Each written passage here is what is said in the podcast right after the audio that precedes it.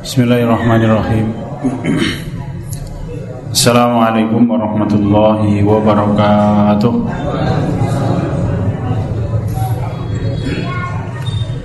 Alhamdulillahi rabbil alamin. Innal hamdalillah nahmaduhu wa nasta'inuhu wa nastaghfiruh. Wa na'udzu billahi min shururi anfusina wa min sayyiati a'malina من يهده الله فلا مضل له ومن يضلله فلا هادي له. وأشهد أن لا إله إلا الله وحده لا شريك له وأشهد أن محمدا عبده ورسوله الذي لا نبي ولا رسول بعده. اللهم صل على محمد وعلى آل محمد كما صليت على إبراهيم وعلى آل إبراهيم.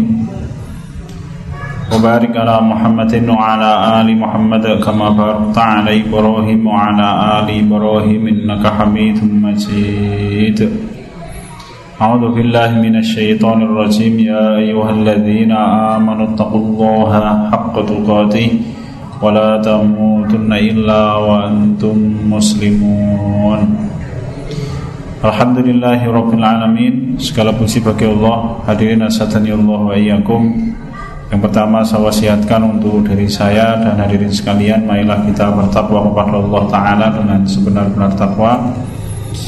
Kita jaga ketaatan kita kepada Allah Subhanahu Wa Ta'ala Dalam semua keadaan di mana pun, kapan pun Sebagaimana perintah Rasul kita Muhammad Sallallahu Alaihi Wasallam Ittaqillaha haitsu kunta. Takwalah kalian kepada Allah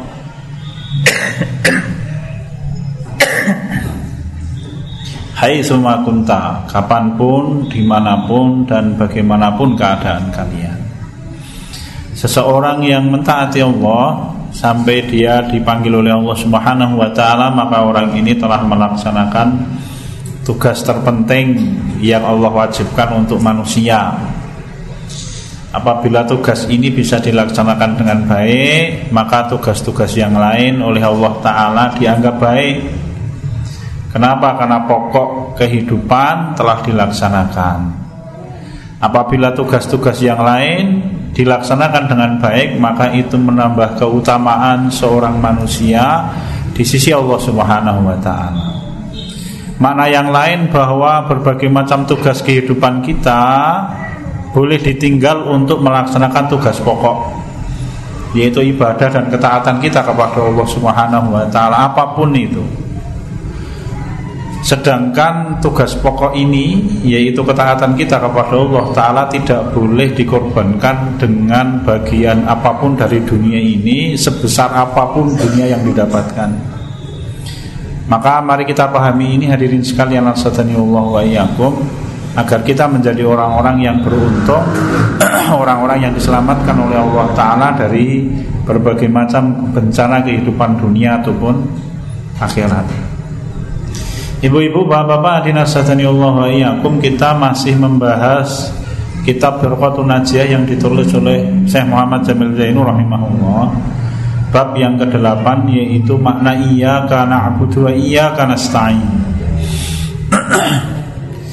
Pertemuan yang lalu kita bahas poin pertama dan poin yang kedua bahwa iya karena abudu wa iya karena stain adalah bentuk pemberitahuan Allah Ta'ala kepada kita bahwa kita diwajibkan oleh Allah sungguh-sungguh beribadah hanya kepada Allah dan sungguh-sungguh memohon pertolongan hanya kepada Allah. Ya kita bahas kemarin dari mana kita tahu dari bentuk kalimat yang dipakai oleh Allah untuk menyampaikan firman-Nya. Sebenarnya kalimatnya adalah na'budu iyyaka wa nasta'inu iyyaka hanya kepadamu wahai Allah kami memohon pertolongan. Mohon maaf Hanya kepadamu wahai Allah kami beribadah Dan hanya kepadamu wahai Allah kami memohon pertolongan. Sedangkan kalimat yang Allah sampaikan kepada kita adalah Iya karena abudu iya karena stain Apa fungsinya? Fungsinya adalah menekankan jadi betul-betul sungguh-sungguh hanya kepadamu kami beribadah Dan betul-betul sungguh-sungguh hanya kepadamu wahai Allah kami meminta pertolongan Ini yang pertama. Yang kedua, ini yang kita bahas kemarin. Ayat ini dibaca berulang-ulang oleh setiap muslim di dalam sholat ataupun di luar sholat. Ini ayat yang paling sering kita baca, ya, surat al-fatihah. Para ulama menyampaikan bahwa ia karena butuh ia karena sain adalah ringkasan terpenting dari intisari surat al-fatihah. Jadi surat al-fatihah itu surat yang paling penting, bukan paling penting, itu ringkasan dari Al-Quran. Al-Quran diringkas oleh Allah Ta'ala dalam satu surat yaitu Al-Fatihah Dan Al-Fatihah itu diringkas oleh Allah Ta'ala di dalam kalimat ini, di dalam kalamnya ini Iyaka na'budu wa iyaka nasta'in Diulang-ulang Apa fungsinya? Kalau para ahli hari ini menyampaikan itu salah satu fungsinya adalah untuk mengikat pemahaman dan hati manusia. Ya, kalau saya pernah membaca buku judulnya adalah hipnotis kinetik. J. Ini tidak ada sihirnya, tidak ada jinnya, tidak ada delewer-delewer komen buat nonton. Ya. Tapi bagaimana kita bisa mempengaruhi orang dan memberikan efek yang mendalam di dalam jiwa? Caranya dengan cara hipnotis kinetik memasukkan nilai ke dalam hati manusia dengan cara mengulang-ulang informasi. Contoh begini, kalau bapak-bapak ibu-ibu kalau saya pernah merasakan nih, kalau nate menggantikan ibu saya di pasar dua tahun dari pedagang. Dulu, bu, berapa tahun yang lalu, nih, 10 tahun yang lalu mungkin saya pernah dua tahun itu di pasar setiap hari. Dari mulai jam tujuh setengah tujuh sampai jam 10 jam 11 saya di pasar. Itu betul-betul kalau pas kita ramai dan saya menangani pedagang sendirian itu misalkan wong lima wong enam minta barang itu sampai kita seperti terpaku tidak bisa bergerak. GR juga apa ya mas? Kenapa? Saking banyaknya informasi yang ada di kepala kita. Hang terusan. Nih. kalau panjenengan memiliki HP HP itu banyak sekali program yang panjenengan bika dan panjenengan tidak matikan. Program itu satu persatu. Itu nanti HP ini terus lagi sobah. Ya terlalu banyak informasi panjenengan perhatikan kalau anda pernah melihat di YouTube ya itu kadangkala ada kelompok pencuri itu ketika mencuri di salah satu minimarket caranya adalah dia datang bareng-bareng Kemudian orang yang datang bareng-bareng itu meminta barang bareng-bareng. Ya. Ketika meminta barang bareng-bareng nanti kemudian orang yang menjaga toko itu tidak tahu apa yang dikerjakan oleh orang yang di hadapannya. Kenapa? Saking sibuknya dia, betul-betul kayak orang dihipnotis. Hanya kemudian di dalam kitab, di dalam buku itu disampaikan salah satu cara memasukkan nilai kepada anak-anak kita itu dengan cara itu bagus. Di situ disebutkan, ini kebiasaannya ulama salaf loh, nggih. Terus ditemukan katanya teori itu hari ini boten. Ulama salaf sudah mengerjakan itu. Bagaimana caranya? Kalau anak kita menjelang tidur antara tidur dan tidak itu, kita membisikkan telinga dia dengan kata-kata yang kepengen kita masukkan. Nah, engkau jadi orang yang sabar ya nak. Diulang-ulang di kepala, di telinga anak kita setiap hari Dua tidak cukup setahun, dua tahun, tiga tahun. Nanti ketika dia remaja, maka apa yang kita sampaikan ke telinga dia itu akan terngiang-ngiang di kepala. Ono bapak senengnya mancing. Oh. Le kue mancing le, mancing le, mancing le pedadino. Sudah gede jadi wong pemancing tenanan kira-kira begitu. Ini dikerjakan oleh seorang ulama salaf, ini dikerjakan oleh ulama salaf, ya. Ada seorang abid tabiut tabiin ya namanya Suhail Atusturi rahimahullah. Beliau ini perkataannya sering dinukil oleh Imam Ibnul Qayyim al-Jauziyah. Dia punya paman. Pakainya seorang abid namanya Muhammad bin Siwar rahimahullah. Suatu saat ketika menjelang tidur dengan pamannya pamannya menyampaikan le aku ajari engkau kalimat. Kalimat ini hafalkan Engkau baca menjelang tidur tiga kali. Allah bersamaku Allah melihatku Dan Allah selalu mengawasi diriku. Ya dikerjakan dibaca menjelang tidur. Betul dibaca oleh Suhaib Atusturi rahimahullah muniko dibaca berulang-ulang setiap kali menjelang tidur. Setelah dikerjakan 3 4 5 bulan, dia matur kepada pamannya, "Paman, sudah saya kerjakan ini setiap mau tidur tiga kali saya baca." Maka Suhaib Atusturi mendapatkan pernyataan Muhammad bin Siwar menyampaikan, "Nah, sekarang engkau ulang setiap hari tujuh kali." Maka kemudian Suhaib Atusturi ini mohon maaf Pak Suhaib. Sahal Sahal Atusturi rahimahullah. Itu setiap kali menjelang tidur membaca itu diulang-ulang. Allah bersamaku Allah mengawasi diriku dan Allah melihatku. Setiap hari menjelang tidur tujuh kali. Ya. Disampaikan lagi setelah beberapa bulan. Paman sudah saya kerjakan. Maka kemudian pamannya menyampaikan sekarang engkau baca itu setiap kali engkau mau tidur sepanjang hayatmu ya setelah menginjak remaja Sahlatus Turi rahimahullah itu menyampaikan Aku merasakan ketentraman hatiku ketika aku membaca kalimat itu. Aku merasakan nikmatnya. Kemudian Sahlatus Turi itu menyampaikan Ketika dewasa Kata-kata itu seperti terngiang di kepalanya setiap hari. Ya Betulan. J Kemudian setelah dia dewasa dia menyampaikan kepada pamannya Muhammad bin Siwa rahimahullah seorang abid. Wahai paman setelah aku dewasa aku merasakan begini maka kemudian Muhammad bin Siwa rahimahullah menyampaikan bagaimana pendapatmu apabila seseorang merasa dia diawasi setiap hari oleh Allah dilihat oleh Allah diperhatikan oleh Allah? Pasti dia taat kepada Allah kira-kira begitu Nah Allah Ta'ala itu mengingatkan kita setiap saat Tentang tugas pokok yang paling besar ini. Sayangnya banyak kaum muslimin yang tidak tahu maknanya. Iya karena abu dua, iya karena saya ini artinya oporak dong Nyon ngapunten itu masalah Sedangkan kehendak Allah itu luar biasa. Manfaatnya tidak hanya itu Ada manfaat-manfaat yang lain. Tapi salah satu nilai yang Allah kehendaki adalah Allah mengulang-ulang informasi di kepala kita Agar itu menghunjam di dalam hati Dan tidak akan pernah hilang. Begitu ibu-ibu bapak-bapak.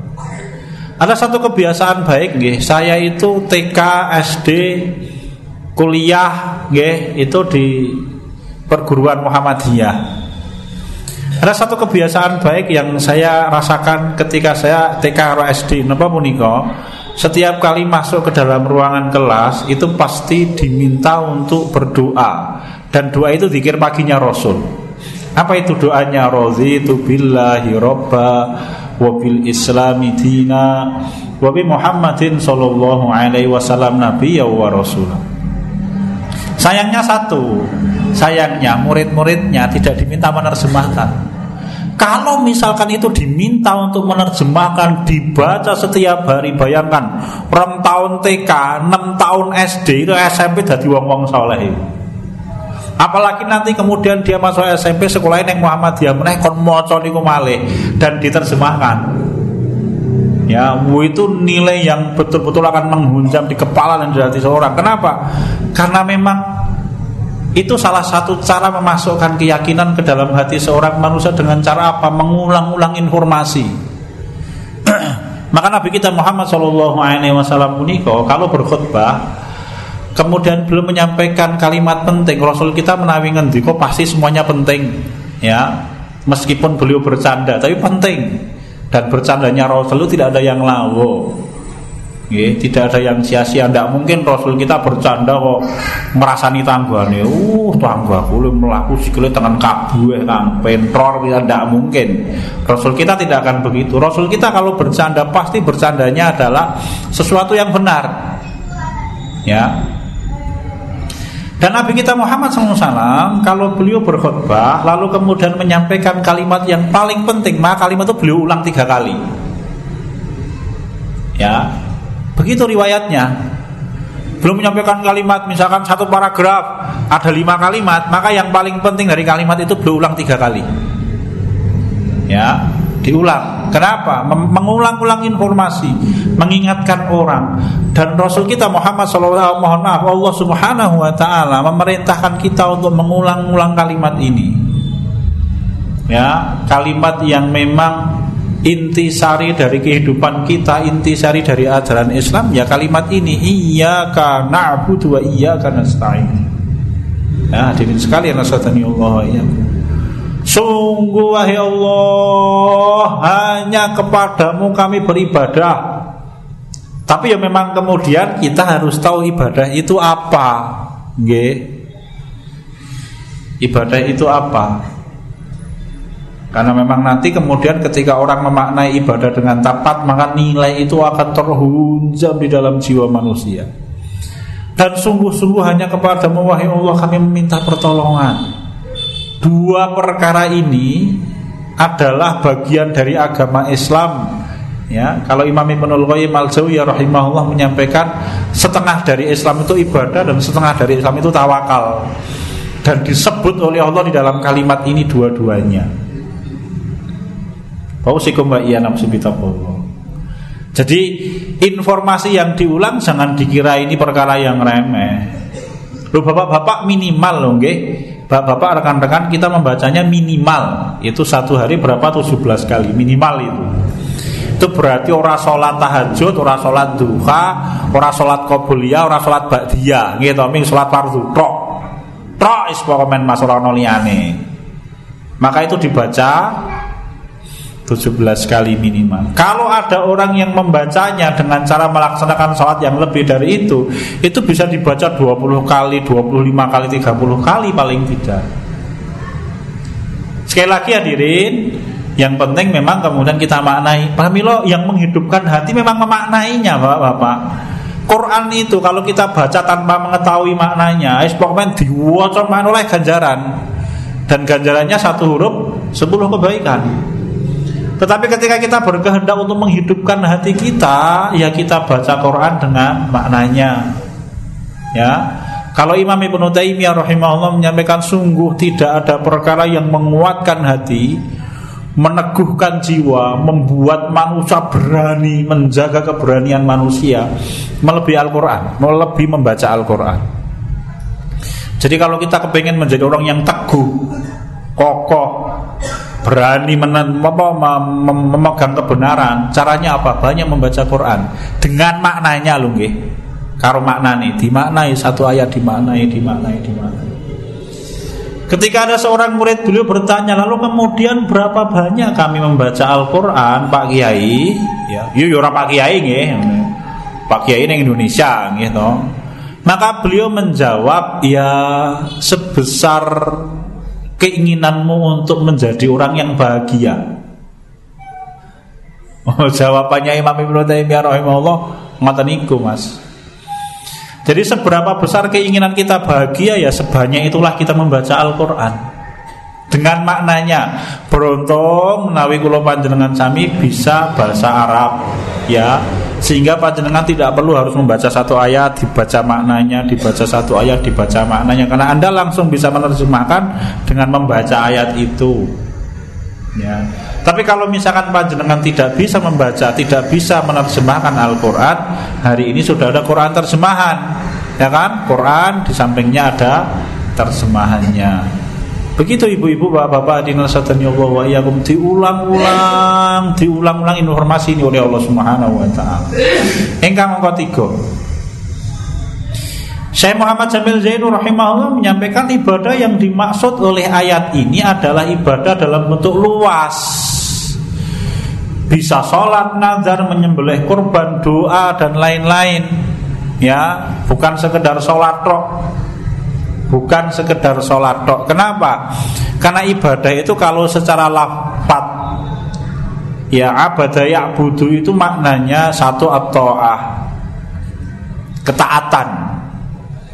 Jadi ibadah itu mana yang taat? Taat kepada Allah Subhanahu wa taala dalam urusan apa? Dalam semua urusan dari ujung kepala kita sampai ujung kaki. Setiap hari satu hari 24 jam. Tidak ada waktu bagi kita untuk beristirahat Wane ngono kesel. Fisik mungkin kesel tetapi jiwa kita bahagia. Ya tadi, seberapa besar kadar kebahagiaan yang kita kepengen rasakan, ya sebanyak itulah kita mendekatkan diri kepada Allah Subhanahu wa taala. Semakin dekat seorang dengan Allah, maka dia semakin bahagia. Karena jangan mengira kalau wah uang ini ujiannya abot berarti susah mas. Itu kan ujian yang sekolahan. Apa mana ora sinau. Ngarep-arep ngimpi mas, nggih to. Duh Gusti Allah benjang kula ujian kula tak ngimpi mawon nggih mboten sasi nang wah ora kelakon. Ya. Wah apa meneh lunga ning dukun. Saya punya kenalan, ming lali kula jenenge. Ya Mas. Beliau kuliah di salah satu universitas swasta di Yogyakarta. Oh, pinter Mas. Ming pinter le ngomong piye Mas. ya. Pinter. Ya, seluruh sikum kerja di Jakarta saya dengar katanya pinter tapi dia diterima di salah satu universitas swasta di Yogyakarta kulo gumun kok sampai saya itu tanya sama teman-temannya mas kok kok orang ditompor di universitas negeri di Yogyakarta? Ini kayak ceritane? Gampangannya gitu lagi-lagi lah tapi saya lupa tanya tapi intinya kok isorat ditompor di universitas negeri di Yogyakarta? Teman-temannya itu bercerita jadi mas niki wau kenal agomo itu ketika kuliah. Sebelum kuliah itu semua masalah dikembalikan kepada dukun. Jadi ketika dia akan masuk zaman biar jenenge UMPTN, ujian masuk perguruan tinggi, ya dulu namanya begitu. Itu dia tidak belajar apa yang dia kerjakan, jaluk jawaban karo dukune mas. Bayangkan dukune matematika bisnis loro itu semamput. Wah akhirnya dua kali dia nyoba gagal lah Kenapa? Dia tidak belajar Mungkin dia tahu jawabannya Tapi dia lebih mengutamakan jawabannya Pak Dukun Pak Dukun nomor sisi apa? Dukunnya rasa jawab Iku waduh kimia ini mas? Kayak biye Bewai bewai le kawan le? Biki apa batrok apa komen Mungkin begitu. Wah akhirnya dua kali dia nyoba orang lulus. Ya, pinter betul bocah ya jadi bertawakal kepada Allah Subhanahu wa taala. Ibadah itu ketaatan dalam semua urusan. Satu ibadah itu maknanya adalah at-taah. Ingkang angka kalih secara harfiah, secara kata-kata kalimat, kata-kata mohon maaf, ibadah itu maknanya mahabbah, cinta. cinta. Ya, cinta kepada siapa? Cinta kepada Allah taala di atas segala-galanya. Ya, maka Allah Ta'ala mengikat antara ketaatan itu dengan cinta. Gitu Wonten ing surat Ali Imran ayat 31 A'udzu billahi minasyaitonir rajim Qul in kuntum tuhibbunallaha fattabi'uni yuhibbukumullah wa yaghfir lakum dzunubakum Allahu ghafurur rahim Kul katakanlah wahai Muhammad kepada umatmu in kuntum tuhibbunallah Kalau kalian mencintai Allah Fattabi'uni maka taati ikuti aku kanjeng Nabi Muhammad SAW Yuhibbukumullah Kalian akan dicintai oleh Allah Subhanahu wa taala. Kenapa memang dua kata ini rangkaian dari ibadah? Ibadah itu ketaatan dan kepatuhan, ingkang ongko kali ibadah itu cinta. Jadi orang yang mencintai Allah maka dia taat dan patuh kepada Allah Subhanahu wa taala. Orang yang mencintai Rasul karena Rasul adalah utusan Allah, maka dia mentaati Rasul kita Muhammad Shallallahu alaihi wasallam.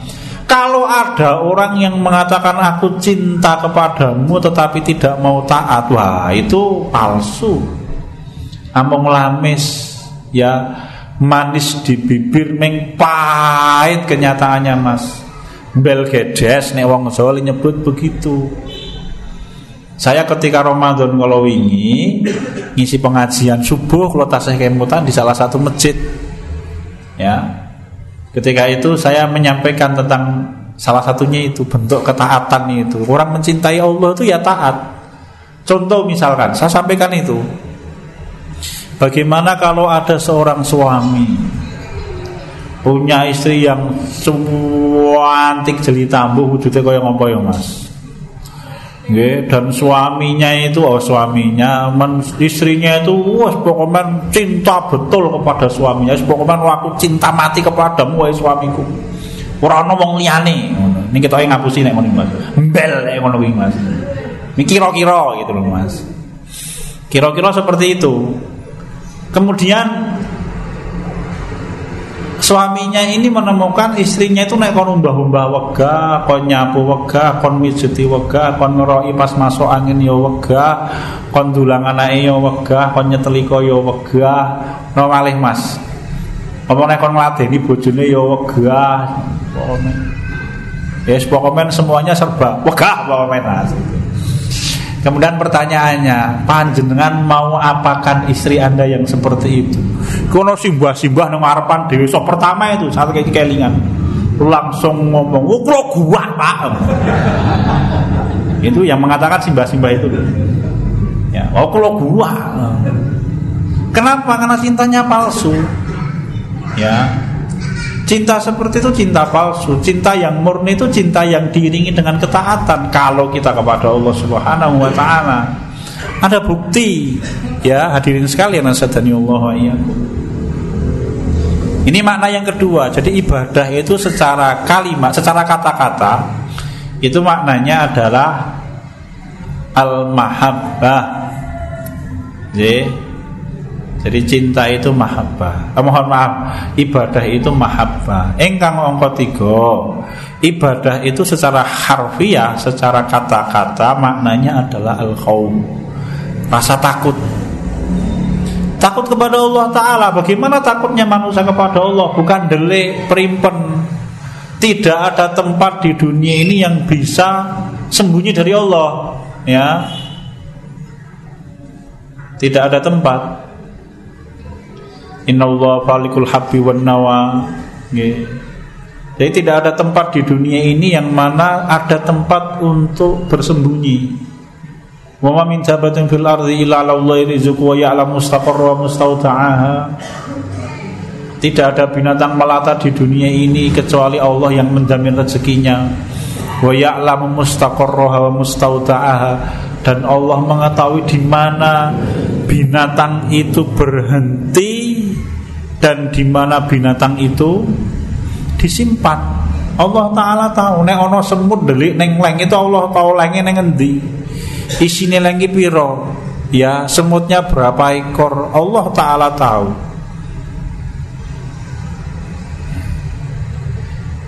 Jadi hadirin sekalian asadani Allah wa iyakum Rasa takut kepada Allah Ta'ala wujudnya kemudian Terus pundi kembali kepada poin pertama taat kepada Allah Ta'ala jadi kalau orang takut kepada Allah itu wujudnya ya taat itu hikmat Allah. Kenapa? Karena dia takut kepada Allah. Kalau Allah perintahkan dia kerjakan.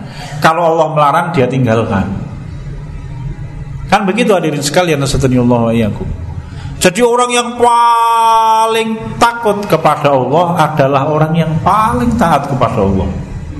Orang yang paling ingkar kepada Allah adalah orang yang paling tidak mengenal Allah dan dia tidak pernah takut kepada Allah. Tetapi kalau ada orang yang tidak takut kepada Allah, bunuh diri sebenarnya. Nggih. Bukan kendel mas, nekat itu namanya Kalau orang kendel itu kan orang yang paham resikonya seperti apa Lalu dia ambil resiko itu, itu namanya berani Ini nek wong ngawur ki nekat munggah gunung Merapi orang anggo jaket kaosan oblong nggawa sangu ming sarimi siji kuwi ora dimangsa Mas. Nggih aqua sak botol botol cilik ngono kae itu nekat itu namanya. Bukan pemberani. Ya. Kenapa? Wah resikonya seperti itu Mas meskipun ada yang selamat loh saya punya teman nih tenanan nih jadi biar mau yo nekat betul itu, oh, selamat itu mas, sampai puncak loh. Orang angkut jaket loh, kawasan oblong loh. Betulan itu, ada itu. Ya, tapi saya pernah menemukan. Memang sih sedikit toh, masa diulangi ya mas. Itu kayak otorek jenengan. You know, tiba neng gunung piramid itu mah perkara. Itu orang nekat namanya, bukan pemberani. Ya. Nah, orang menentang Allah Subhanahu wa taala itu bukan kuanen, bukan keberanian, mohon maaf nekat itu mas. Bahasanya wong Jawa kuanen gitu mas. Bukan wani meng kewanen. Tidak baik. Hadirin asatani Allah. Kenapa Allah itu maha atas segala-galanya Jangankan kok kita loh J Iblis Yang semua kekuatan sihir punya Itu takut kepada Allah subhanahu wa ta'ala Kama salih syaiton itu qala lil insanu kfur falamma kafara qala inni bari'um minka inni akhafullah rabbal alamin. Allah sebatakan wonten setelah hasan wahai manusia aja kaya setan. Idza qala lil insani kfur. Setan itu ketika mengatakan kepada manusia wahai manusia, kafirlah engkau kepada Allah. Fala maka para ketika manusia akhirnya ingkar kepada Allah, setan mengatakan inni bari minkum. Inni akhafullah rabbal alamin. Aku berlepas diri dari kalian semuanya. Aku takut kepada Allah yang menguasai alam semesta. Ayat ini turun berkenaan dengan iblis ketika perang Badar, dia ada di barisannya orang-orang kafir Quraisy. Begitu peperangan dimulai, prol maka iblis segera berlari menuju kaum muslimin untuk ikut menghantamnya. Tapi ketika iblis akan bergerak tiba-tiba di belakang barisannya kaum muslimin, iblis melihat malaikat Jibril alaihissalam mengendarai kuda warnanya putih. Ya, memakai baju yang berwarna putih. Membawa tombak yang panjang. Ya mas. Kemudian tombak itu diarahkan kepada iblis. Jreng wah begitu blau iblis melayu mas. Sifat kuping nih wong Jawa ya mas. Lali purwoduk sino. Wah bahasanya wong Jawa cocok wong prol melayu wis Mas. Gitu Mas. Nabrak galengan kejugur juguangan peladung pitik wis ora krasa kabeh. Ini melayu. Dan diabadikan oleh Allah taala di dalam Al-Qur'an Fatal Hasr itu. Ya. Jangan begitu hadirin iblis loh yang punya kekuatan sihir apa pun. Itu ketika tahu bahwa di belakangnya malaikat Jibril malaikat Jibril diberikan kekuatan besar oleh Allah taala. Dan iblis tahu itu siapa Allah Subhanahu wa taala. Orang wani gawe perkara. Hadirin. Jadi orang yang takut kepada Allah orang yang patuh taat mitu dumateng Allah Subhanahu wa taala jangan menentang Allah. Kewanen kowe Kang ya kewanen ono kucing kok ngejak gelut singa ayo diklethak pisan entek no ya sedangkan orang menentang Allah Ta'ala jauh lebih mengerikan daripada itu. Hadirin sekalian nasadani Allah wa iyyakum. Kalaupun toh Allah tidak menghukum orang yang bermaksiat kepada Allah itu bukan karena Allah tidak mampu Kontening surat Yunus itu Allah menyampaikan Ah, tiba-tiba lupa saya ayatnya. Ada yang bawa Quran?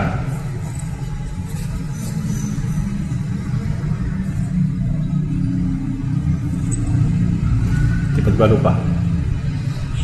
Walau yu'ajjilullahu nasa eh tiba-tiba lupa Bentar. Tak golek gesek. Nggih. Jadi Allah taala itu menyampaikan kalau misalkan manusia itu keburukannya segera dijawab oleh Allah sebagaimana Allah taala membalas kebaikannya ya. Laku dia ilaihim ajalahum. Maka pasti Allah taala menjadikan semua manusia itu mati ayat ke-11 surat Yunus. Walau yu'ajjilullahu linnasi syarra isti'jalahum bil khairi dia ilaihim ajalahum fanadharul ladzina la yarjuna liqa'ana fi tughyanihim ya'mahun. Wala yu'ajjilullahu linnasi syarra isti'jalahum bil khair. Kalau Allah itu menyegerakan keburukan manusia langsung dibalas prol oleh Allah taala sebagaimana Allah memberikan balasan kebaikan manusia. Lakul ya ilaihi majalah lah menung saya langsung mati kabeh. Ora ono sing urip. Ini yang disampaikan oleh Allah Ta'ala. Kenapa? Binasa manusia. Begitu berbuat dosa sekali Langsung dua tangan buanjir. Tenggelam seluruhnya. Loh Mati kabeh. Ora iso renang awake mas Kalaupun toh kita kuat renang berapa jam toh Itu pun renang di tempat yang airnya tidak mengalir. Kalau tempatnya mengalir luweh kesel meneh mas. Ya Berapa jam kita mampu bertahan? Kalau misalkan orang berbuat sekali langsung dijebluki gunung sebagaimana Allah Ta'ala jebluki kaumnya Nabi Lut entek menungso. Kemudian Allah menyampaikan Fanadharul ladzina la yarjuna liqa'ana fi tughyanihim mau ya biarkan sajalah orang-orang yang tidak berkehendak bertemu dengan kami dalam keadaan selamat. Biarkan saja mereka ada di dalam sikap mereka yang melampaui batas dan buta hati mereka kata Allah Subhanahu wa taala. Ya. Ini yang disampaikan oleh Allah Subhanahu wa taala. Maka hadirin sekalian nasadani Allah wa iyyakum, ampun ngantos kula panjenengan sami seperti orang yang disebutkan oleh Allah taala di dalam ayat ini. Cilaka. Cilaka niku ciloko wong Jawa nyebut. Ya. Ausikum wa nafsi Termasuk di dalamnya adalah korban. Ya, kurbanan mengorbankan sesuatu meskipun nanti para ulama menggunakan istilah udhiyah gitu. Ning wis kita ngambil istilah yang gampang korban maksudnya udhiyah itu. Termasuk berkorban. Ya hadirin. Kenapa? Karena korban itu bentuk pengabdian manusia kepada Allah Subhanahu wa taala. Rasul kita Muhammad Shallallahu Alaihi Wasallam menyampaikan, "Oh kama kola dakhala rajulul jannata birubabatin wa dakhala rajulun naro birubabah." Nabi kita menyampaikan ada seorang manusia melebu suwargo karena seekor lalat dan ada seorang manusia yang melebu neraka gara-gara seekor lalat. Kalau mungkin kita itu ada seorang manusia yang masuk neraka gara-gara satu kendi yang dipecah. Ini, neng pinggir pesawat. Dan ada orang yang masuk surga karena satu ekor satu, satu buah kendi yang dipecah di pinggir pesawat. Ya mas, berkorban untuk selain Allah Subhanahu wa taala. Kan ciloko itu, Mas.